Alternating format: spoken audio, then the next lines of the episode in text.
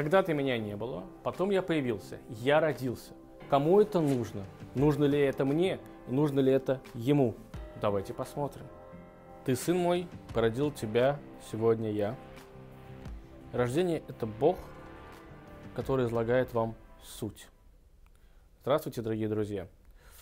Знаете, есть очень интересная тема. Э, думаю, что если у вас есть дети, то рано или поздно ваш ребенок, либо вы сами, может быть, задавали такой вопрос. Обычно это происходит, когда вы, когда вы ругаете ребенка. То он говорит, я не просил себя рожать. Недавно мой сын мне заявил, я не просил, чтобы меня рожали. Типа как бы, ты меня появил на свет, разродил меня, я появился, да, вот, и теперь ты недоволен, еще меня воспитываешь. Я как бы не заставлял вообще ничего себе делать. Что такое рождение вообще? Кто нас сюда привел? Зачем нас сюда привели? Почему мы должны потом за это как-то у кого-то жизнь хорошая, у кого-то не очень, да, мучиться или там наоборот радоваться. Ну, как бы, что вдруг? Я замечательно где-то там не жил. Или еще бывает, когда дети тем более вообще не понимают, что такое рождение. Знаете, когда моя племянница впервые видела видео со свадьбы моей сестры, она смотрела со мной очень долго. Она была маленькая, маленькая, маленькая. Ей было годика 4, наверное, или 5. Потом возвращается моя сестра, я с ней сидел, с этой племянницей. Возвращается моя сестра. Племянница спрашивает моей сестры. «Мама, почему ты меня не разбудила?» Сестра мне говорит, точнее, сестра задает своей дочке вопрос, говорит, в смысле не разбудила, ты же не спала, я сейчас пришла. Она говорит, нет. Почему тогда, вот, когда была ваша свадьба с папой, ты меня не разбудила? И я сразу все понял, сестра не очень. Она говорит, в смысле не разбудила? Тебя же не было. Она говорит, ну как не было? Просто для нее это была понятная вещь, так всегда было. Если э, значит, э, она видела какой-то сюжет, ты ей говоришь, она просто спала. Почему, мам, почему меня там нету? Потому что ты спала. Я надумал, что она тоже сейчас спала. На свадьбе ее не было, потому что она спала. Ее не разбудили. Она говорит, почему не разбудили? Для нас, для всех, не очень иногда понятно, в принципе, такая вещь, что когда-то нас не было. А теперь хорошо, если уж я появился, зачем я здесь появился? На одном из вечеров по случаю дня рождения ребенка э, Рэбе, Любавичский Рэбе, поздравлял их и сказал, что есть три радости от рождения ребенка. Первая радость родителей. Их благословили тем, что у них появился ребенок. И в еврейской э, религии считается, что рождение ребенка это, это благословение. Если в семье, не дай Бог, нету детей, значит, они еще не удостоились их иметь. Значит, они еще не, либо не готовы, либо кто-то из родителей ведет себя не очень должным образом. Это первая радость того, что, в принципе, их благословили рождением ребенка. Вторая радость в этом мире мир радуется. Появился новый, э, новый человек. Просто. Что-то новое. То, чего еще не было. Такая радость. Может быть, не совсем понятная нам, но мир радуется. Так говорят мудрецы. И третья радость – это радость самого ребенка от того, что он появился на свет. Как бы, видимо, в данный момент радуется его душа, потому что он еще не очень понимает, к чему он радуется, но его душа. И один из людей, который был на этом мероприятии, спросил у Рэба, как можно радоваться тому, что родился ребенок, если ты, внимание, еще не знаешь, каким человеком он станет. Мы знаем в истории многих ужасных людей, которые, там, не знаю, маньяки, убийцы, люди, которые э, начинали войны, да, иногда мы думаем, лучше бы они вообще, в принципе, не появлялись на свет. Чего ты радуешься вдруг от того, что этот ребенок появился? Может, он не знаю, с кем еще станет. Рэб улыбнулся, ответил, сказал, что, знаешь, говорит, сам факт того, что Всевышний, сам Бог захотел, чтобы он появился, это и есть радость. А теперь давайте понимать, чему Всевышний радуется от появления ребенка. Постепенно, двигаясь по нашей с вами жизни, мы взрослеем, умнеем, развиваемся – и мы все, все, все дальше, дальше отдаляемся от факта нашего рождения. От того момента, когда мы с вами появились, или еще лучше от того момента, когда мы с вами были детьми. И потом, когда проходит энное количество времени, мы начинаем задумываться, зачем я появился на этот свет. Некоторые думают, что это такое счастливое стечение обстоятельств. В принципе, может быть, да. Папа с мамой решили завести ребенка, у них получилось. Счастье. Еврейская религия, в, принципе, в любой другой религии есть такая история, что это не случайно. Если мы с вами здесь появились, мы появились в нужный момент, в нужное время.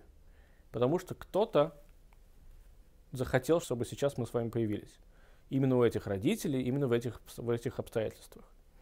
Видимо, значит, если он захотел, значит, у нас есть какое-то, и такое громкое слово, знаете, миссия какая-то. Я не люблю это слово. У нас есть с вами цель. Для чего-то мы с вами здесь появились. Мы даже по жизни появляемся всегда в разных местах для чего-то. Иногда мы думаем, что мы сами сюда-туда их себя запихиваем, да, извините. Но чаще всего мы никогда даже не можем себе представить, где мы окажемся завтра. Я никогда не думал, что я буду записывать такого вида э, ролики, видео, и потом кто-то их будет смотреть. Я всю жизнь боялся таких вещей. Но видите, как оказалось, да? Видимо, кому-то это нужно. Также с нашим рождением. Всевышний, Бог, э, кто-то там сверху задумал, что я должен появиться. И от этой мысли, если мы просто откинем все, откинем все, что было у нас с вами в жизни, то или то, что мы знаем в данный момент, и задумаемся и поймем, что я сейчас здесь живу, потому что он захотел, если вы в него верите, что он захотел, то само по себе это вам уже даст радость. Потому что вас могло и не быть, вы могли и не появиться. Раз уж вы здесь, извините, вы должны делать, делать хорошие и правильные вещи, развиваться дальше. Интересный момент, когда именно начинается жизнь, когда человек по-настоящему называется живым. Когда ребенок находится еще в утробе матери, у него как таковой души нет. Душа появляется в тот момент, когда он рождается. Теперь, очень популярный вопрос, очень известный, очень много э, он мучает, и до сих пор огромное количество дискуссий есть по этому поводу – аборт. Когда мы имеем моральное право, физическое право, да, умственное, религиозное право делать аборт. Согласно Торе, согласно еврейскому закону, однозначно практически все мудрецы говорят, что если ребенок еще совсем маленький, он на уровне зародыша, и это грозит здоровью матери, э, сама беременность иногда бывает э, вредной, да, вредит э, маме, либо может, не дай бог, каким-то образом роды могут повредить, и могут повредить достаточно серьезно, то некоторые, большая часть, разрешают аборт да совершать. Понятно, нужно спрашивать у раввинов, у врачей советоваться, это не просто так решается. Не могут решить папа с мамой за одну секунду. Нужно советоваться с докторами, э, принимать во внимание мнение раввинов, и тогда можно делать аборт. Но здесь еще моральный вопрос. Если мы все-таки говорим, что если у нашего тела, в которое потом войдет душа, есть какая-то цель, получается духовным, в такой момент, что если мы убьем это тело, то душе некуда будет попасть. Значит, вот эта цель, для которой ребенок в потенциале должен родиться, эту цель мы как будто бы стираем. А теперь вопрос, кто мы, чтобы эту цель стереть. Не мы ее ставили, не нам ее убивать, не нам ее убирать. Поэтому есть такие моменты, когда, например, для матери это опасно, но если есть шанс да, того, что ребенок может родиться здоровым, и она тоже, это очень большой вопрос. И действительно по этому поводу очень много мнений, и в каждом случае это все очень индивидуально. Как, например, в, чтобы вы понимали, в иудаизме кесарево сечение, оно это не просто так. Взяли и решили сделать кесарево сечение. Нормальные роды в иудаизме это, это нормальные роды, когда женщина сама родила. Когда она, да, может делать кесарево сечение, э, когда это опасно для ребенка, либо для нее самой. В такой степени это интересный момент, что с точки зрения закона э, есть такой момент, когда если первым рождается мальчик, он называется первенец. И это не просто название, но для него, э, значит, он удостаивается большая часть наследства, так по закону Торы. Это очень почетная вещь, почетная должность. И когда-то, в древние времена, когда был Иерусалимский храм, первенцы имели право служить в храме. И чтобы их не забирали в храм для службы, их можно было выкупить. Выкупить у священников, у коинов. Теперь, сегодня Храма нет, поэтому работа там не совершается. Но, но вот этот обычай выкуп первенца у коинов, он да, остался. Мы его совершаем. Совершает его на 30-й день после рождения. Теперь внимание. Кто считается первенцем? Это мальчик, который родился естественным путем. Если мальчик родился через кесарево сечение, это не первенец. Он не считается э, первенцем. Он обычный мальчик. Он нормальный, здоровый ребенок, который появился здесь, но не, не первенец. Ну или тем более, когда первая родилась девочка. У меня, например, нет первенца, у меня есть сын, но первая у меня дочь. Поэтому у меня нет таких проблем. То есть вот настолько еврейский закон этим, да, действительно занят, и он обдумывает, и это очень важный момент. Что такое нормальные э, роды, такие, да, естественные роды. Вернемся к душе. Душа. Если она в потенциале, как я уже хотел сказать, да, в потенциале могла проявиться, мы должны четко осознавать, имеем ли мы право убирать у нее этот шанс. Просто задумайтесь. Может, я думаю, что есть огромное количество таких историй, что ребенок мог не родиться, потом нарождался, и он не был маньяком, он был хорошим, правильным человеком. А кто-то, у кого-то могла вообще быть мысль сделать аборт. чтобы он не появился. И мир просто бы потерял. Этот мир потерял бы потрясающего человека, потрясающего художника, музыканта, поэта, духовного деятеля, не знаю, кого угодно. Но мир бы мог потерять. Да, мы бы этого не узнали, но наверху есть же план. Если в этот план мы верим, то мы должны понимать, что и осознавать, что мы не можем просто так взять и вычеркнуть этого человека из этого плана. И теперь, когда же все-таки начинается жизнь, это, может быть, мои размышления. Понятно, что они основываются на чем-то, на этой книге, но задумайтесь. Может быть, жизнь начинается тогда, когда человек начинает, не когда он родился, и даже не когда он начал есть, когда он начал, может быть, как-то с этим миром воздействовать. Ну, потому что если он просто ест, спит и играет, конечно, он живет, но этот ребенок, даже который еще не понимает, что он для чего-то родился, он тоже уже воздействует с этим миром. С каким миром? С его родителями, с его близкими – которые получают от него удовольствие, радость от этого. И вот, может быть, в этот момент уже можно назвать ребенка, что он живой. Или когда человек вырос, и он дал этому миру что-то, что-то полезное, он живой. Если он ничего не дает, он, то он только потребляет, он живет. Но кому нужен такой потребитель? Мы так устроены, что мы хотим получать, но мы должны и давать. Это логично. Иначе кто-то же хочет получать от нас. Если все будут хотеть только получать, то неоткуда будет получать, если никто не дает. Мы живы, когда мы что-то здесь делаем. Возможно. Поэтому, смотря когда вы начали жить. Можно начать жить и в 20 лет, можно начать жить в 60, а можно начать жить в 3 года. Наверное, чаще всего мы живем, когда мы маленькие, когда мы впервые улыбнулись своей матери, и она понимает, что вот теперь он здесь есть. Есть такая шутка, я не знаю, насколько это про всех отцов, но говорят, что вообще отцы понимают, что они отцы спустя полгода. У меня было ровным счетом то же самое. Когда полгода после, моего, после рождения моих детей, э, эти, прошли эти полгода, и жена уехала с ними на какой-то определенный период, и я не видел их, по-моему, неделю, и когда они вернулись, я понял, вот теперь меня прям шадарахнул. Я папа. И почему я папа?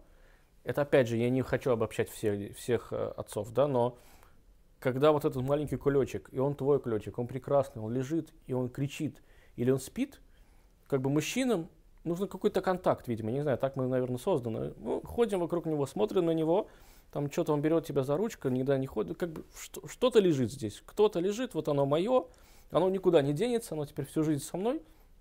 Но когда впервые он или она улыбается, есть взаимодействие, все, вот ты понимаешь, что вот теперь ты понимаешь, что ты отец, и ты понимаешь, зачем тебе нужен этот ребенок. И он тебе действительно нужен, и ты его любишь. Но до этого момента, опять, это шутка, может быть, но это может послужить какой-то иллюстрацией к тому, что вот теперь этот ребенок живой. Для меня, как для отца, он теперь, теперь со мной вза взаимодействует. Он улыбается. Может быть, это первая жизнь, может быть и нет. Решать вам. И только за нами есть выбор.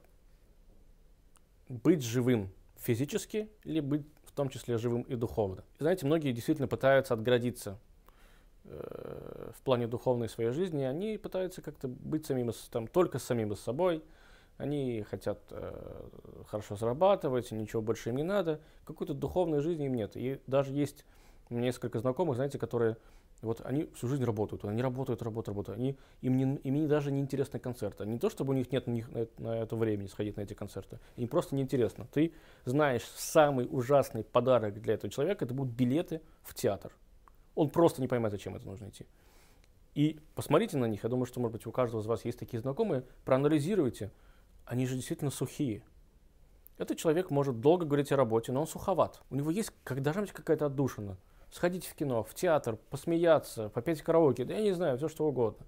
Делать какие-то глупости, ну, в рамках законодательства, да, и уголовного кодекса, но сделать что-то вот, что-то для своей души.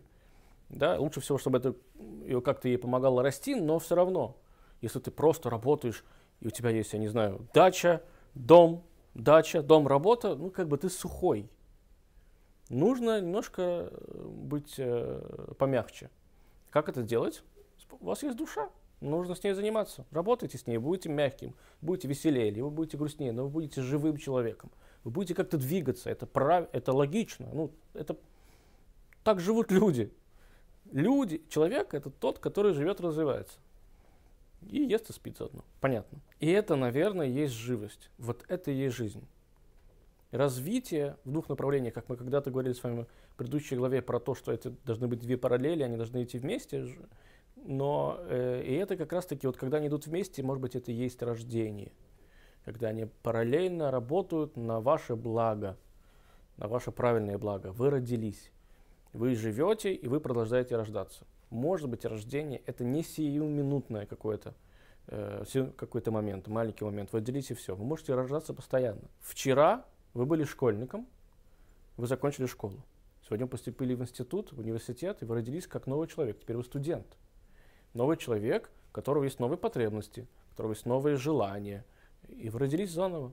Потом развиваетесь, вы рождаетесь э, уже на каком-то рабочем месте, потом вы родились как семьянин и так далее, родители и так далее, и так далее, и так далее. Рождение – это что-то, что продолжается. Продолжается исполнение вашей миссии. Но давайте вспомним опять же про ребенка. Попробуйте проанализировать действия ребенка, когда он познает этот мир. Почему такой бесстрашный? Знаете, дети иногда лег, легко могут подползти к краю кровати и не боятся упасть. Потом они вдруг начинают бояться. Когда они начинают бояться? Правильно, когда они упали один раз. Но до этого момента почему-то они не боятся. Почему у них нет вот этого чувства, что сейчас что-то может с ними случиться? Во-первых, понятное дело, потому что с ними это никогда не случалось. Но второе, у них нет вот этого страха, у них нет вот этого еще «я», что со мной может случиться что-то ужасное. Почему должно вообще случиться что-то ужасное? Может быть, наоборот, это интересно падать, и может быть, вообще-то не больно. Думает ребенок, да, может быть и нет. Но когда он упал, он понял, что это больно, он больше так делать не будет. У него есть интерес к этому экспириенсу, к этим каким-то приключениям, к развитию. А мы с вами потом начинаем постепенно закрываться. Когда мы начинаем получать жизненный опыт от этого, от этого, от этого, Однажды опоздали на самолет, теперь мы знаем, что нужно заранее значит, э, э, собирать чемоданы, заранее выезжать и вызывать такси. И посмотрите на человека, который однажды опоздал на самолет. Он мечтает больше так никогда не делать. Поставьте рядом с ним другого, который ни разу не опаздывал, и у него так просто получалось. Он не опаздывал. Они абсолютно по-разному относятся к этому моменту, к взлету да, и вот мы начинаем закрываться, закрываться, закрываться в себе, и как-то нас это все ломает, ломает, ломает. Ребенок, ему все хорошо, у него нет еще этого ужасного экспириенса э, или прекрасного экспириенса, да, он не в каких-то рамках, он продолжает развиваться, продолжает рождаться. Понятно, что это большая ответственность быть таким человеком, потому что вокруг нас соберутся люди, которые захотят быть на нас похожими. Но кто сказал, что не нужно это делать? Но что же является самым важным в связи с рождением? То есть, понятно, мы говорим про рост, про улучшение себя, чтобы наша душа тоже как-то работала, и можно рождаться всю жизнь. Но что же такое рождение с точки зрения духовности, и что за самое главное в нем? Вот, все очень просто. Рождение ребенка – это чудо. В каком плане? Не просто красивая фраза. Понятно, что это чудо. Это чудо рождается, да, мы на него все смотрим, улыбаемся и радуемся от него. У людей есть сила, они могут сотворить что-то новое, то, чего в этом мире не было – то, что потом появится и будет занимать в нем место, будет выражать свои эмоции, свою, не, знаете, как э, мой друг всегда говорит, что когда ребенок, у него появился ребенок еще до того, как у меня появился ребенок, и я спросил, ну как вот тебе сейчас ребенок разговаривает, входит, он говорит, ты знаешь, первое, что меня потрясло, ответил мне мой товарищ, он говорит, что вот, вот это маленькое, которое я могу приказать, спи, там, ешь, да, одевай это, вот это, оно теперь может выразить свое недовольствие. Он теперь говорит, нет, не хочу. Как ты не хочешь? Подожди, я буду решать, что ты не хочешь. Я тебя сотворил, я тебя родил. Как бы почему ты вдруг начинаешь высказывать свое мнение вообще, в принципе. То есть он мне говорит, у меня дома появилось что-то новое, что может высказать свое мнение по какому-то поводу, по какому-то вопросу. И мне приходится с ним считаться. Оно, извините меня, от, от горшка два вершка. Но я с ним должен считаться. У человека есть способность сотворить новый мире, в этом мире новое что-то. То, чего этого не было мы не можем ничего, кроме ребенка, створить что-то новое. Если мы зарабатываем деньги, так у нас уже деньги были, мы их вкладываем, просто мы, мы, их, мы их развиваем. Мы покупаем дом, это не значит, что мы сотворили дом. Мы заработали и купили этот дом, он уже был. И даже материал, из которого сделан этот дом, он тоже уже был. Ребенка не было. То, как ребенок выглядит в конце, и так, как он изначально на, на уровне там, да, биологии выглядел, это совершенно две разные вещи. Абсолютно разные вещи. Говорят, что в создании ребенка э, замешаны трое. Отец, мать и Всевышний. Отец и мать дают тело, Всевышний дает душу. Потому что, как мы уже знаем с вами до этого, душа без тела не имеет никакого смысла, как и тело без души. Поэтому всегда виноваты втроем, трое. Этот мальчик или эта девочка, которая будет спрашивать, я себя не просил рожать. Вы можете смело сказать, стоп. Во-первых, задумайся, кого-то на этом свете нет. Может быть, он бы хотел. Абстрактный вопрос, понятно, очень абстрактный вопрос, но смотри, тебе нравится смотреть кино? Нравится. А ты мог не получить вот это удовольствие. Тебе нравится есть шашлык на, во время пикника? Да. А ты бы мог не получить это удовольствие. Тебе нравится, я не знаю, все что угодно. Ты бы мог этого не иметь. Но раз уж ты здесь, и раз это имеешь, цени это. Но, кроме того, что должен это ценить, ты должен как-то получать новое, должен создавать новое. У тебя есть какая-то миссия, ты не просто так в этом месте находишься. И само по себе, что мы можем сотворить такого человека, это ли не чудо? Это потрясающая вещь. Теперь, каждый год мы с вами празднуем день рождения. Еще совсем недавно в еврейском э, обществе не было принято отмечать день рождения. Парадокс, да, мы все с вами ждем день рождения. Великий день, когда мы получаем подарки, да. С возрастом мы все меньше ждем, мы не хотим говорить эту цифру, но подарки все равно мы получаем. Собираются родственники, это приятно, юбилей. Но еще каких-то там э, несколько десятков лет назад евреи не праздновали день рождения. Не было принято. Почему отдельный вопрос? Но почему сегодня его празднуют? Есть на это ответ. И как нужно праздновать этот день рождения? Мне кажется, что неважно, кто по национальности, это полезно послушать, это полезно узнать. Что происходит в день рождения? Вы получаете подарки. Окей, хорошо. Дальше. Вы становитесь старше. Два. Хорошо. Дальше. Все? Вы тратите деньги на ресторан, либо на кухню. К вам приходит много людей. Знаете, чаще всего человек устает свое день рождения больше, чем вчера или позавчера. ну, если он празднует его в большом количестве да, своих друзей и родственников. Он готовит неделю до этого, готовит после этого, либо он работает, чтобы заработать деньги и пойти в кафе или ресторан, он уставший. У него, да, есть хорошие, благоприятные эмоции, он устал.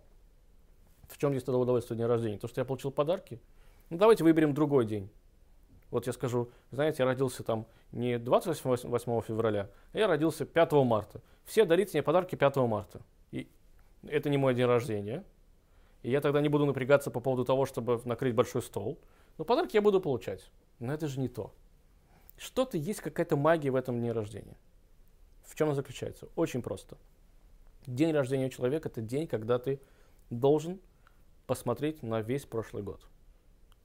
Если ты смотришь на него, и ты не видишь ничего полезного, что ты сделал для этого мира, для себя для твоих окружающих, зачем ты жил этот год?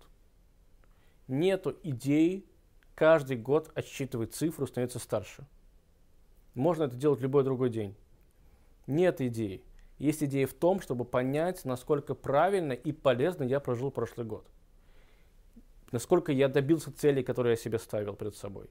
Если я их не добился, то я просто состарился на еще, еще на один год. Это мало, это неинтересно. Мы должны с вами ставить цели, мы должны ими добиваться. В течение года мы должны понимать, получилось у нас или нет.